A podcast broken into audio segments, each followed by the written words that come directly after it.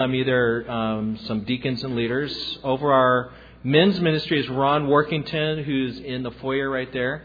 In our men's ministry, the goal is to equip our men uh, to be able to lead their families and to lead the culture towards the gospel, towards their experience of the gospel. And uh, we've got lots of different things that we're doing with our men's ministry. Our Thursday night um, Bible study, and uh, it, which is led by Mike Martinez, is going great. And uh, we also have our men's retreat coming up. I encourage you guys all to get signed up last week to sign up for our men's retreat. Also, within the context of our care groups, we meet for accountability at least once a month, and we're hoping that our care group leaders are also encouraging you guys to uh, pair up for accountability throughout the, the month. Our women's ministry, there's so much going on. Lynette uh, Kumoto and uh, Kim Davis are the deaconesses that are over that uh, currently. And uh, the women's ministry, they've got like Thursday morning studies, women's enrichment, Thursday evening women's enrichment. They've got precept. Uh, they've got biblical womanhood, discipleship. They're going to uh, the women's discipling women's conference here uh, soon in July out at Grace Community Church. I believe it is. Uh, lots of stuff going on with the women's ministry. And then the uh, adult equipment school is basically what goes on uh, for our Sunday school classes for adults. We've got classes that go on in the 9 o'clock hour and some classes are going right now. And basically, over a two year period, if you were to say, hey, I want to take this Sunday school thing seriously, over a two year period, you would get theology, a full round of theology classes, Bible survey, Old Testament, New, uh, biblical counseling, discipleship, uh, and evangelism, as well as uh, parenting and marriage uh, classes. And so I would encourage you guys to participate in that. Actually, we've only got one more week for this year, but then we start back up in September with a new round of classes. And so, and we're hoping to have a new round of teachers as well. So that is the adult ministry. And if you guys have any questions, you can talk to myself or give us a call at the office. We'd love to talk with you about it.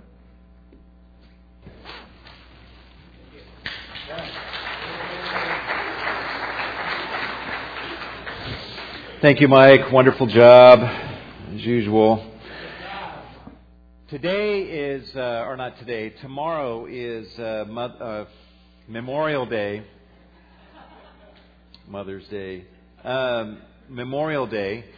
And uh, I hope you guys know what Memorial Day is, um, is all about. It's not just a day off of school or uh, a day off of work, um, but it is a day in which we uh, remember those who have given their lives uh, for the freedoms that we enjoy as a country.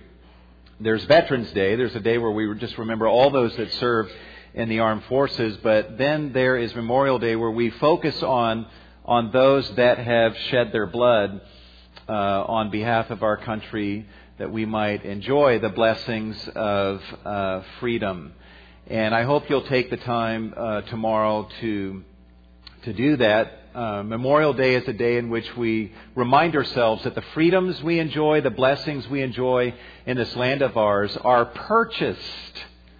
It is a purchased freedom. It is purchased blessings that have been purchased by the shed blood of many, many thousands of people that have fought and have died on behalf of all of us who live in this country. In fact, let me just take a minute, if we could. Um, I want to recognize any that are in our service that either are now or have in the past uh, serving in um, our military. If you are or have, could you just stand so we can express our appreciation to you?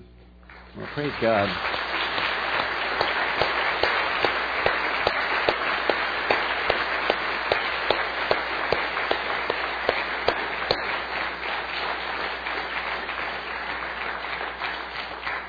Thank you uh, very much for your service, and that also goes to your families. Uh, my dad was a career Marine, and uh, we I went about four years of my life growing up without him because of uh, various locations where he had to serve away from the family in Vietnam and the Mediterranean. So there's a price that the families uh, pay uh, also. But we thank you um, for your service to our country.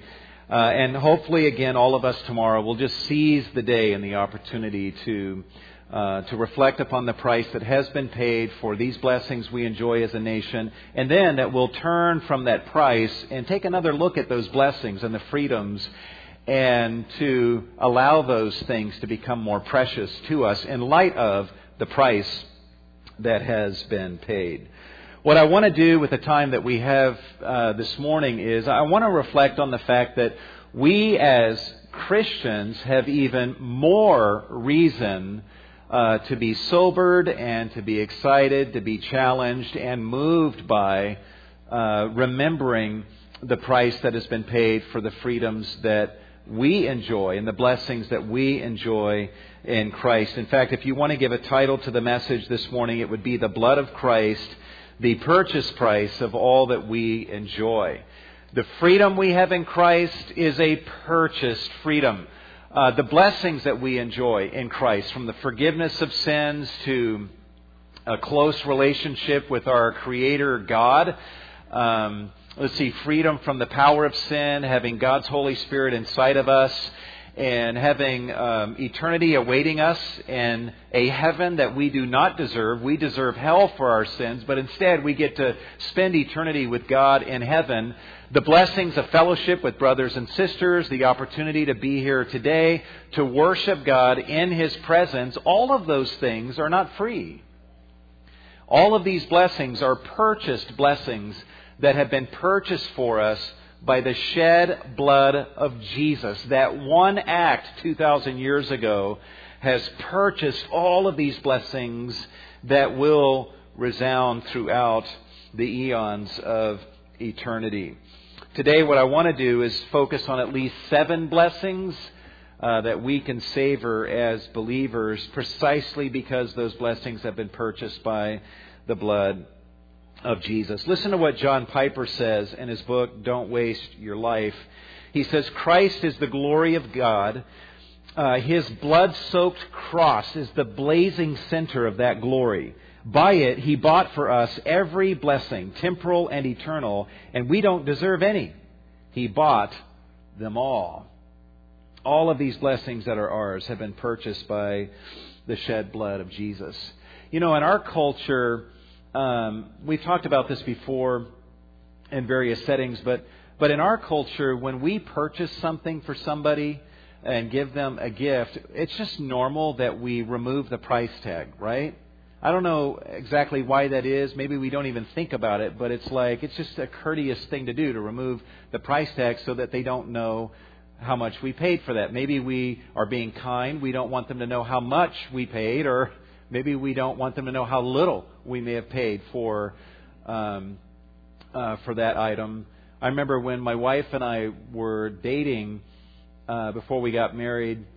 Uh, whenever she would give me a card for like Valentine's Day or whatever, she would scribble out, you know, on the back of the card where in the lower right hand corner it's got the price of the card, she would scribble that out and ink it over to where I couldn't even see how much she spent on the card. Um, and I remember it got to a point where whenever I got a card from her, that was the first thing I'd do. I'd go to the back to see. Yep, sure enough, she blotted that out. So I never knew how much she spent on the cards that that she gave me. And, and there's just something in all of us that has that sensibility. We want to just conceal the price that we may have paid for a gift for somebody. However, God is not that way uh, God, throughout the pages of the New Testament, says, here's the blessings that are yours. And God makes sure over and over and over and over again throughout the New Testament to include the price tag. By the way, here's what it cost me the blood of Jesus Christ. Now, why does God want us to know the price that has been paid for these blessings? Is it to intimidate us, to where we look at that and go, whoa, what a gift, what a price, uh, what can I give you in return? Uh, no, he's not trying to intimidate us. God wants us to know how much he loves us. That's why he tells us the price. And also, God wants us to appreciate the value of the blessings he's purchased for us. And he wants us to look at the price tag, the shed blood of Jesus, and then look back at the blessing and say, whoa, I guess that's more valuable than I even thought. God knows that we're all prone to undervalue and neglect and fail to appreciate and take for granted blessings that are ours as believers every day. And so he reminds us of the price that he paid, the blood of Jesus, so that we would not let that happen, but realize how valuable and how precious these blessings are that he has purchased for us. And so let's do this this morning. Uh, there's not going to be anything earth shatteringly new in this message, but just on this Memorial Day weekend, let's take some time to remember, uh, to remember the cost, the price that has been paid, and let's remember some of the blessings that have been purchased for us by the shed blood of uh, Jesus.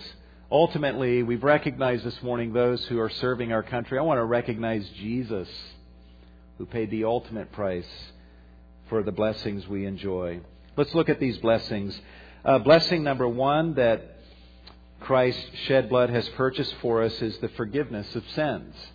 The forgiveness of sins. In Ephesians 1 7, Paul says, In Christ we have redemption through his blood, the forgiveness of our trespasses. You think about the quantity of sins that we have committed throughout our life.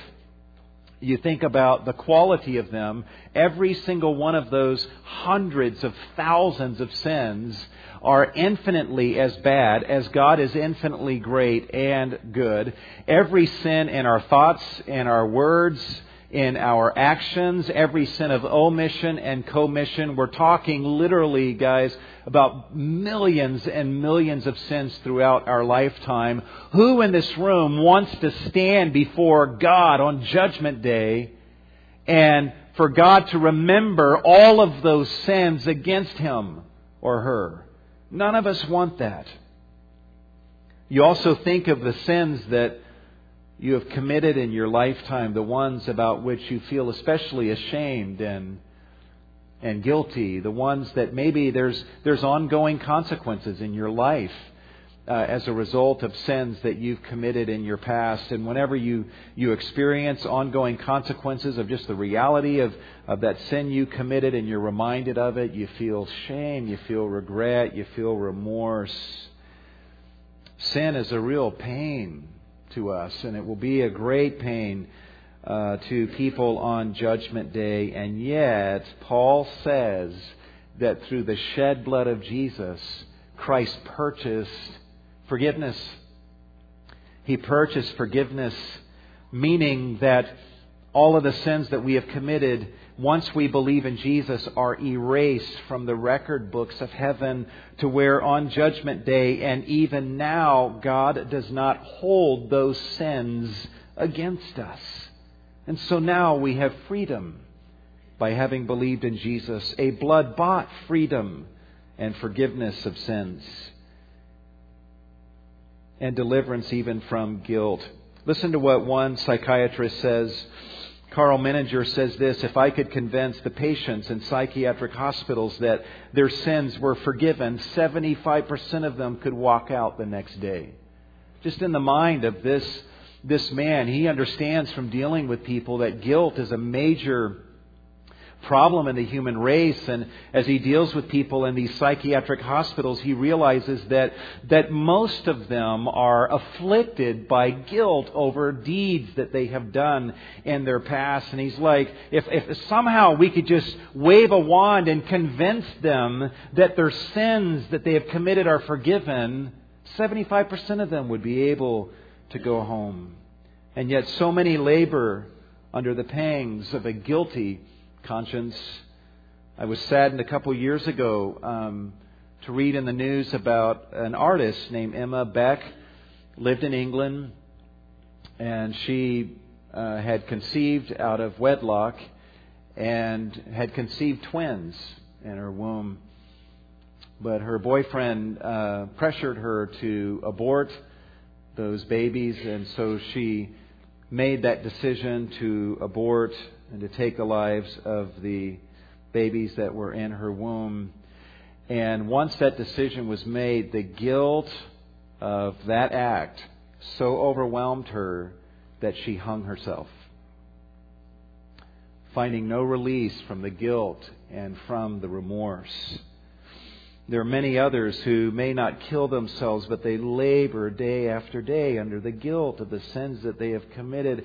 And to such people, and maybe, maybe, maybe that's you, and to you, I've got really good news, and that is that somebody died so that you could be free of that guilt.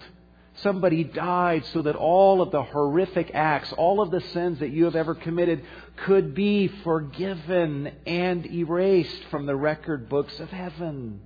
Those of us who are believers in Jesus, we walk daily in this forgiveness, but it is a blood bought forgiveness and a forgiveness that we should not take for granted.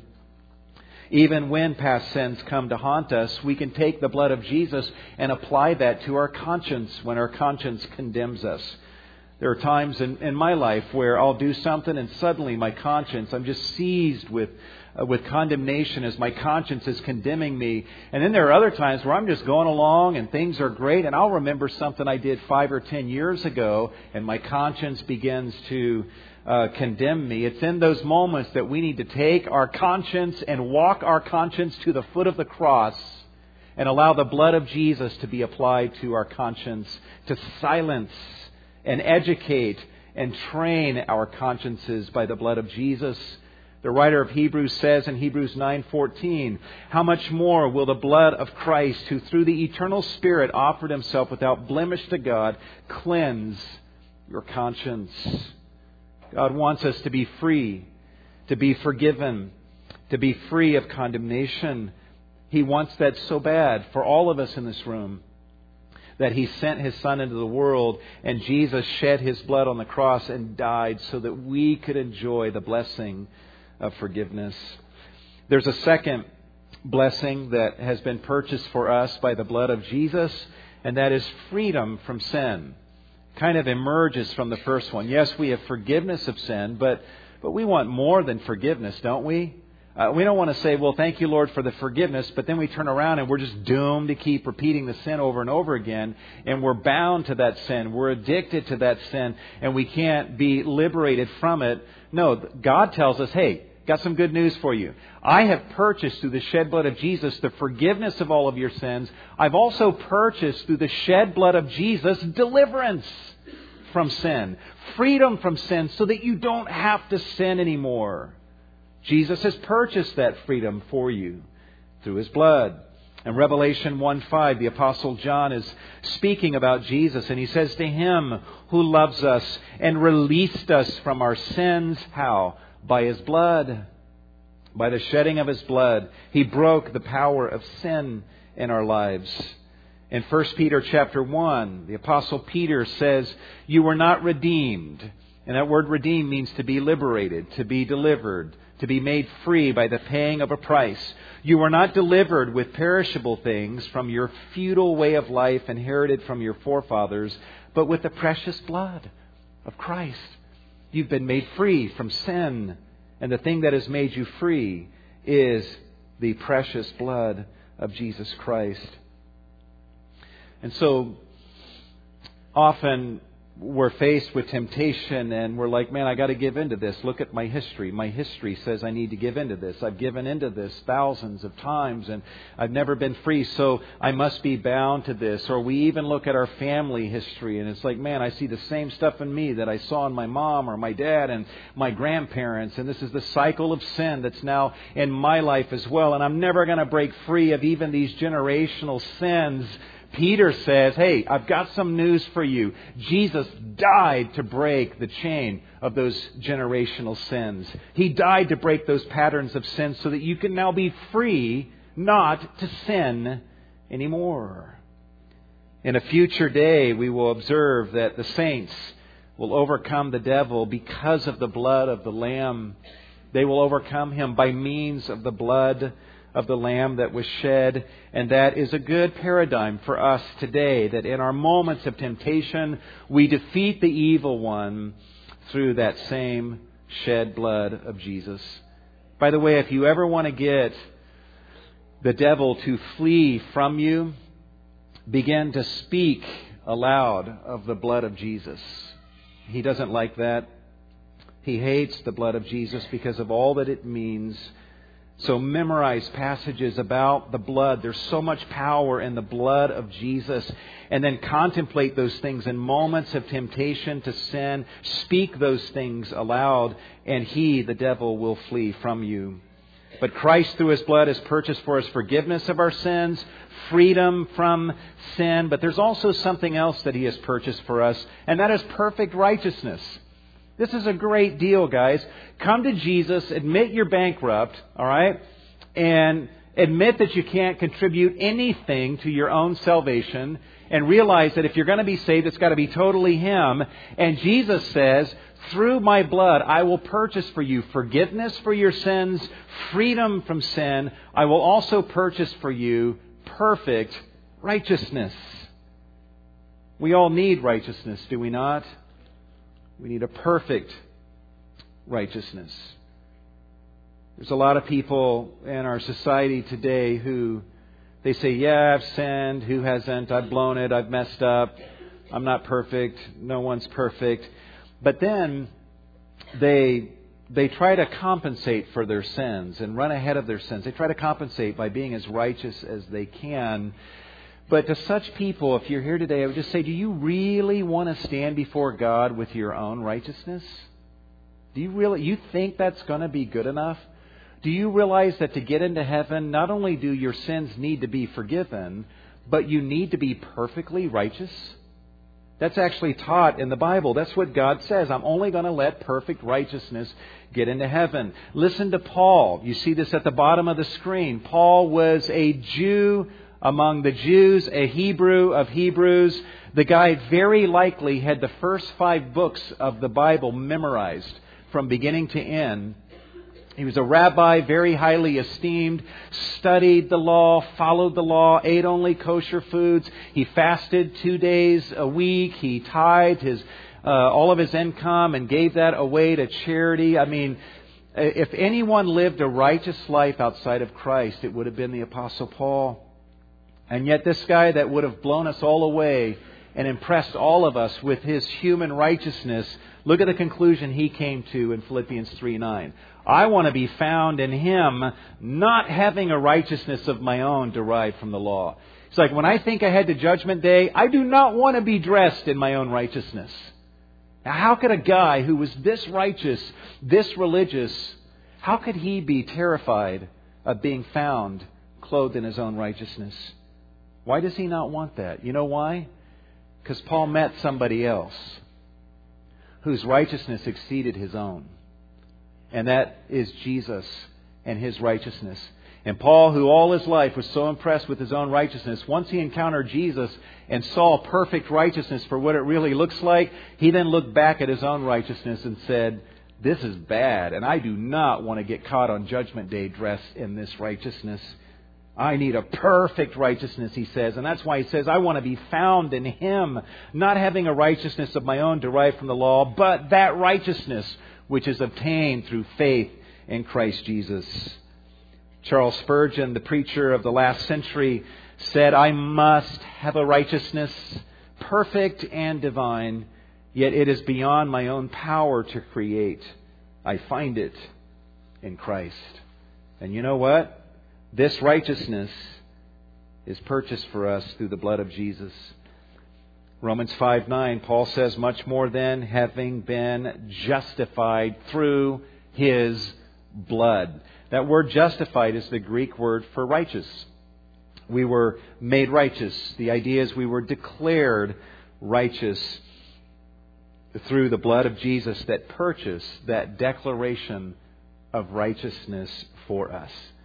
And so here's the unbelievable deal that we get. We come to God with our sinful selves and we look to Him and believe in Jesus as our Lord and Savior. The moment we do that, all of the sins we have committed throughout our life are instantly forgiven, and the perfect, spotless righteousness of Jesus is then draped around us. And God says, I will always hold you in my favor. I will always view you with grace. You will always have a gracious, favorable standing with me every single day, all throughout eternity, because whenever I see you, I will credit to you all of the righteousness of Jesus forgive you of your sins, and credit to you the very righteousness of Jesus. So we can walk around with these righteous clothes on us. I don't know about you. Do you guys have power clothes?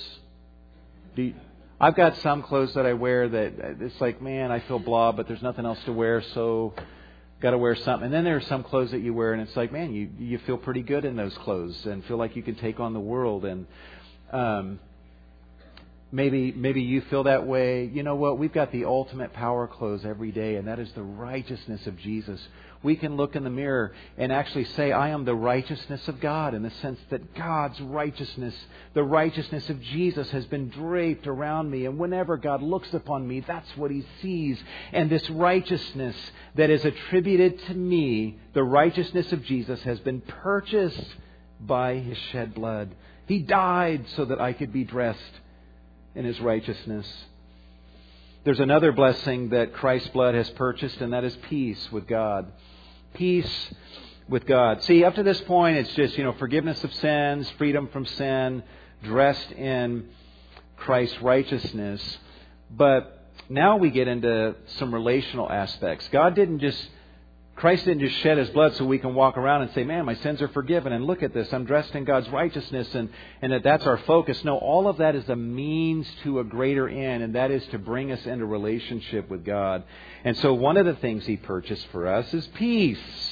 Peace with God.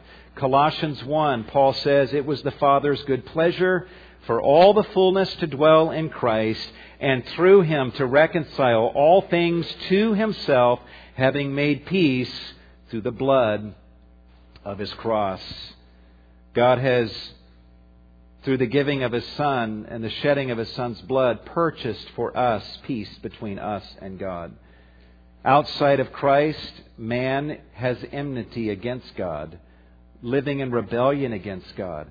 Those who are outside of Christ are children of wrath. God's wrath is upon them. So there is anything but peace between us and God before we come to Jesus. But through the shed blood of Jesus, Jesus brings peace where there was once enmity. So now the enmity is gone, and that leads to the fifth blessing, and that is through his shed blood, Christ purchased for us closeness to God or nearness to God.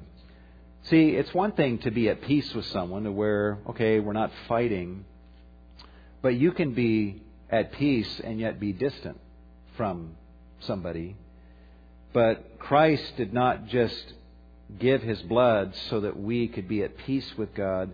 He shed his blood so that we, having now had peace with God, could be brought into closeness with God. Ephesians 2. Paul says, having, before we were saved, we had no hope. We were without God in this world. But now in Christ Jesus, you who formerly were far off have been brought near by the blood of Christ. So we were far away from God, and through the blood of Jesus, we have been brought near to God, for through him we have our access in one spirit to uh, the Father. In fact, let me have you guys turn to Ephesians 1. Let me just show you God's commitment to us being close to him. And verse 5 is on the screen, but let me start in Ephesians 1, verse 4. Paul is saying, Blessed be the God and Father of our Lord Jesus Christ, who's blessed us with every spiritual blessing in the heavenly places in Christ. Look at verse 4. Just as he chose us in him before the foundation of the world, that we should be holy and blameless. What's the next two words? Before him. God doesn't want us to just be holy and blameless. He wants us to be holy and blameless literally in front of him. Uh, in other words, he's like, I want you in front of my face. I want you looking at me and me looking at you. I want us to have a love relationship. Look at verse 5. He predestined us to adoption as sons through Jesus Christ, literally in the Greek text, into himself. The idea is that God has predestined us to be brought into the closest relationship with Him, not just to be beside Him, but literally into Him. And the picture literally is gathered into His embrace. Gathered into God's embrace. God would say, listen, Jesus shed his blood so that you could be close to me, so close that you're not a hundred feet away, not even five feet away, not even two feet away, but you are gathered in to my bosom. You are inside of my embrace. Through the shed blood of Jesus, what was purchased for us is this kind of intimacy with God. That we could walk in the embrace of God, enjoying intimacy with Him, feeling His heartbeat as our ear, as it were, presses against His bosom, feeling His love for us. Christ purchased this blessing for us. I would ask you, how closely have you walked with God this week? Or has your mindset been, I'm a Christian, so I just, I'll just try not to mess up too badly, say a prayer now and then? Often, often that's what our weeks can end up looking like. We need to remind ourselves that somebody died so that we would be in the embrace of God and live in the experience of that embrace, enjoying intimacy with God. Christ, through his blood, purchased for us forgiveness and freedom from sin. He purchased the righteousness of God that is now credited to our account. He purchased peace with God so we're not at enmity anymore, and then closeness to God so that we can live inside of the embrace of God. But there's a sixth thing that Christ's blood has purchased, and that is the privilege of prayer. The privilege of prayer. You know, it's one thing to be close to to somebody, like physically, for example, you're in close proximity to each other, but there's no communication going on, right? In fact, uh, one of the things that that I've observed in in my marriage is that, like, I don't. I don't know. I, I, well, I know from the first service I'm not the only one like this. For me, when I get in a car and I start driving, I just zone out. I just get lost in a world of thought and uh, and uh, at times my wife is like, Milton, do you hear what the kids just said? You know, they may be fighting in the back seat. I didn't even hear it. Um, but anyway, I'm like zoned out, but my wife is in the car and she's like, now it's time to talk. And there have been times where I've hurt her feelings by just being off in my own world. We're physically close to each other, but I'm not talking to her. And even the physical closeness kind of makes worse the situation uh, because I'm so close, but I'm not communicating uh, with her.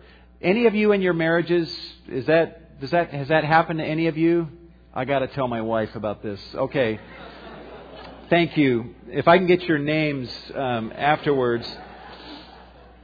Here's the deal, guys. God, God wants us so badly to be close to Him that He He's purchased for us through the shed blood of Jesus peace with Him so that now we can approach and then closeness to Him so we can live in His embrace. And now that we're in the embrace of God, He says, I bought something else for you, and that is the privilege of speaking to me.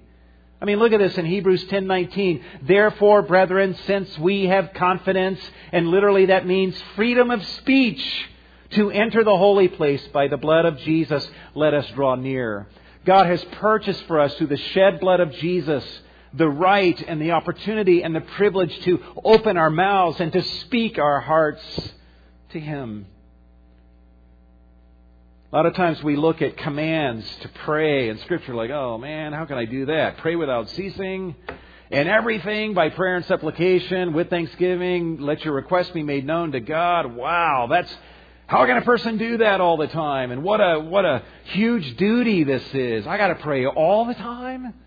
No, we, we actually need to see it more from the heart of God than the way we often. God loves us so much that He purchased this. God is saying, I want to be your friend. I want to have a relationship with you. I, I want, I want you to talk to me in everything. I, I want our relationship to go there. I want us to have that type of relationship with each other to where, you know, in good times where you're experiencing blessing, I want to be the one you come to and say thanks to because you realize that that is from my hand. And, and in addition to that, when things are, are maybe not going so well and you've got some burning needs in your life, I want to be the one you come to and, and express your heart and the burdens of your heart and express, articulate your needs to me and ask me to be the meter of your needs. God is saying, I, I want to be your friend all the time, so badly that I laid down my life. Jesus would say, I died so that you could come to God and, and have this privilege of prayer. He goes on to say in this very passage, it's not on the screen, I don't believe, but that we have access to God through the veil, which is the flesh of Jesus. The idea is literally that God ripped his son apart so that through the torn flesh of Jesus we can come into God's presence and speak to him. What unbelievable love. And I, I would just ask, I mean, how's your prayer life been? Have you seen it as the, the unbelievably loving opportunity that it is? Have you seen it as a blood bought privilege that has been purchased for you from a God who obviously wants to hear from you? That amazes me. He wants to hear from us, to commune with us, and to have us share our hearts and our burdens with Him. And He wants that so badly. He laid down his life for it. I don't know where you're getting love from, but you're never going to find a better love than this. There's a seventh and a final thing that has been purchased for us by the blood of Jesus, and that is the privilege of serving God. The privilege of serving God. Hebrews 9:14 the writer says, How much more will the blood of Christ, who through the eternal Spirit offered himself without blemish to God, cleanse your conscience from dead works to serve the living God? To serve the living God. Again, we look at commands like, oh, I got to serve God and I got to do this and I got to do that. You, we actually need to realize that those, just the opportunity to serve God is a blood bought privilege to serve the King of Kings. That's an amazing thing. Think of the person in this world that maybe you respect more than any other. Um, maybe a world leader, political leader, or whatever. Just someone that, man, you just look up to them and um, and hold them in high esteem. Imagine that you got a phone call from that person, and they said, "Hey, I, I I need to ask some favors of you. I would like for you to serve." me in some way. I mean, what a blessing would that be to be asked. I mean, you would probably want to brag about that. Yes, I'm uh, I'm working with so and so and serving them. Yes, they they actually called. People would be like, "What? You're doing what?" Oh, yes, they they called me. They have my number and we're on a first name basis and you know, it's no biggie, but here here's what they've asked me to um to do. I mean, we would be really thrilled about that, would we not?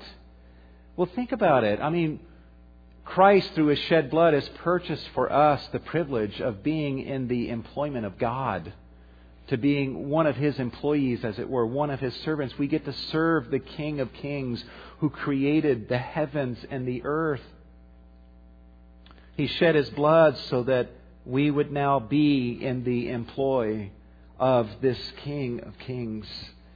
God could have easily said, Listen, I I'm being good enough to you to save you, forgive you of your sins. Um, but you know what? Uh, don't don't even try to serve me.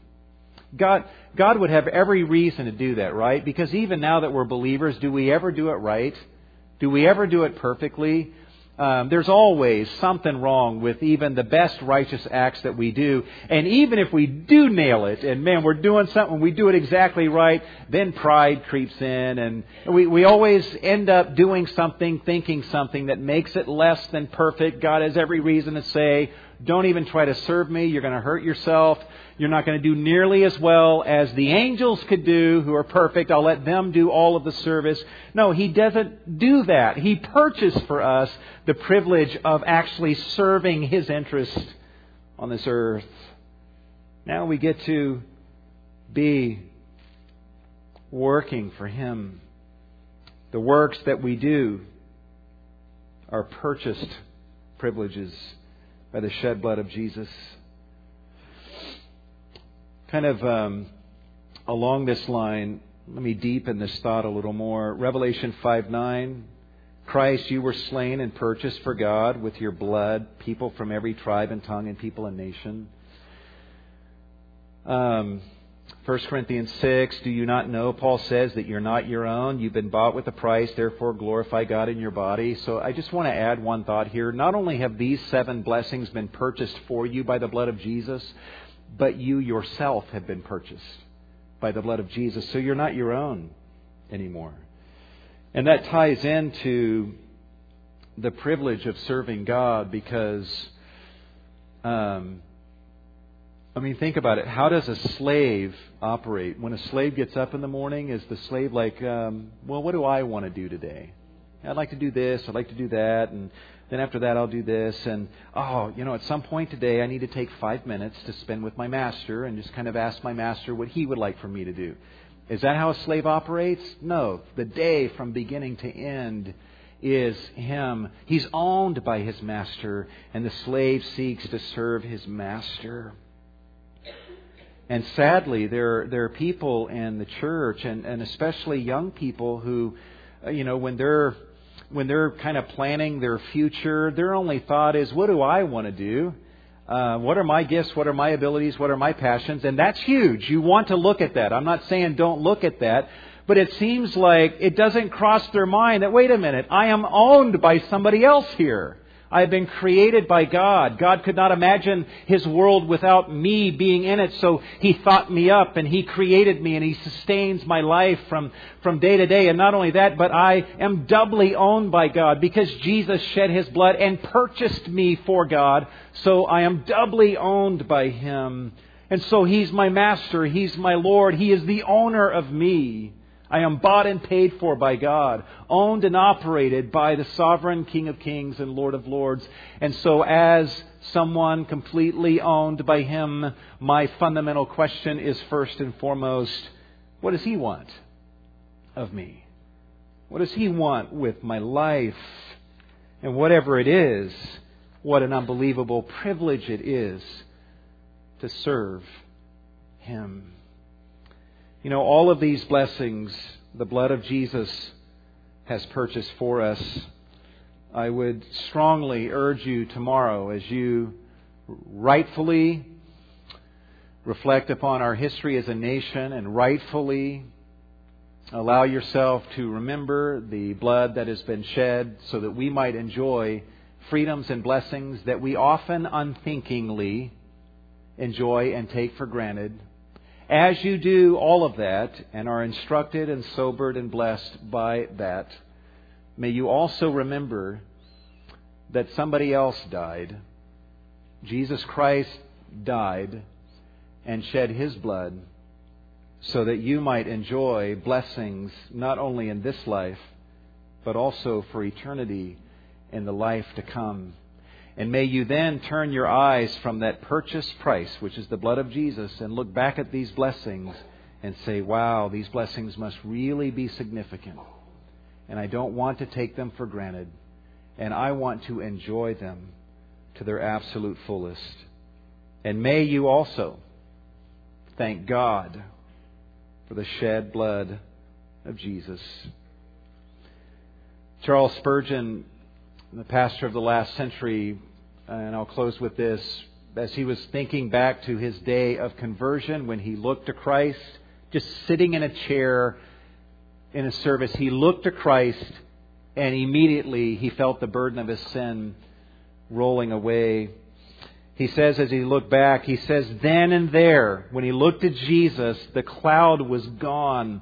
The darkness had rolled away. And that moment, I saw the sun and I could have risen that instant and sung with the most enthusiastic of them of the precious blood of Christ and of the simple faith which looks alone to Him. So as he looked back on that day, it was the blood of Christ that was prominent. Charles Spurgeon also spent time anticipating heaven as he looked towards his dying day and his eternity in heaven. And listen to what he anticipates. He says, I would like to rise from my bed during the last five minutes of my life to bear witness to the divine sacrifice and the sin atoning blood. I don't know if you guys have made plans about what you're going to do when you get to heaven, what the first thing you're going to do is. Charles Spurgeon already had that mapped out. He says, In heaven, my first words will be to ascribe my salvation to my Master's blood. And I would imagine Charles Spurgeon is still doing that over a hundred years later. And may we every day remember and be thankful for the shed blood of Jesus so that we might be saved and enjoy the blessings that are ours in Christ. I want to ask you to bow your heads this morning.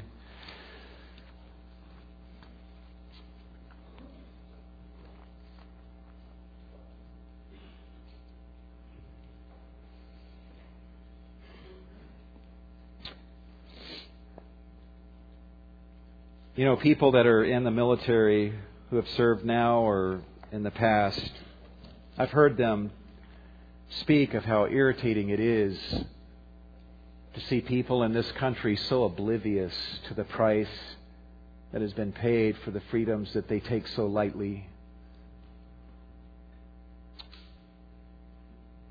soldiers coming back and having seen the things they've seen and experienced the things they've experienced, and they come back to a nation of people who are who just don't appreciate they don't appreciate the sacrifice, the price paid. And anyone who knows anything of that feeling, having served our country, would know, I think, what Jesus, what God must feel when God looks upon mankind, and God knows the price He paid so that they might be saved, so that they might enjoy His blessings. They would know something of the heart of God as He looks upon believers and who take so lightly and take for granted the blessings that are theirs in Christ. But you know what?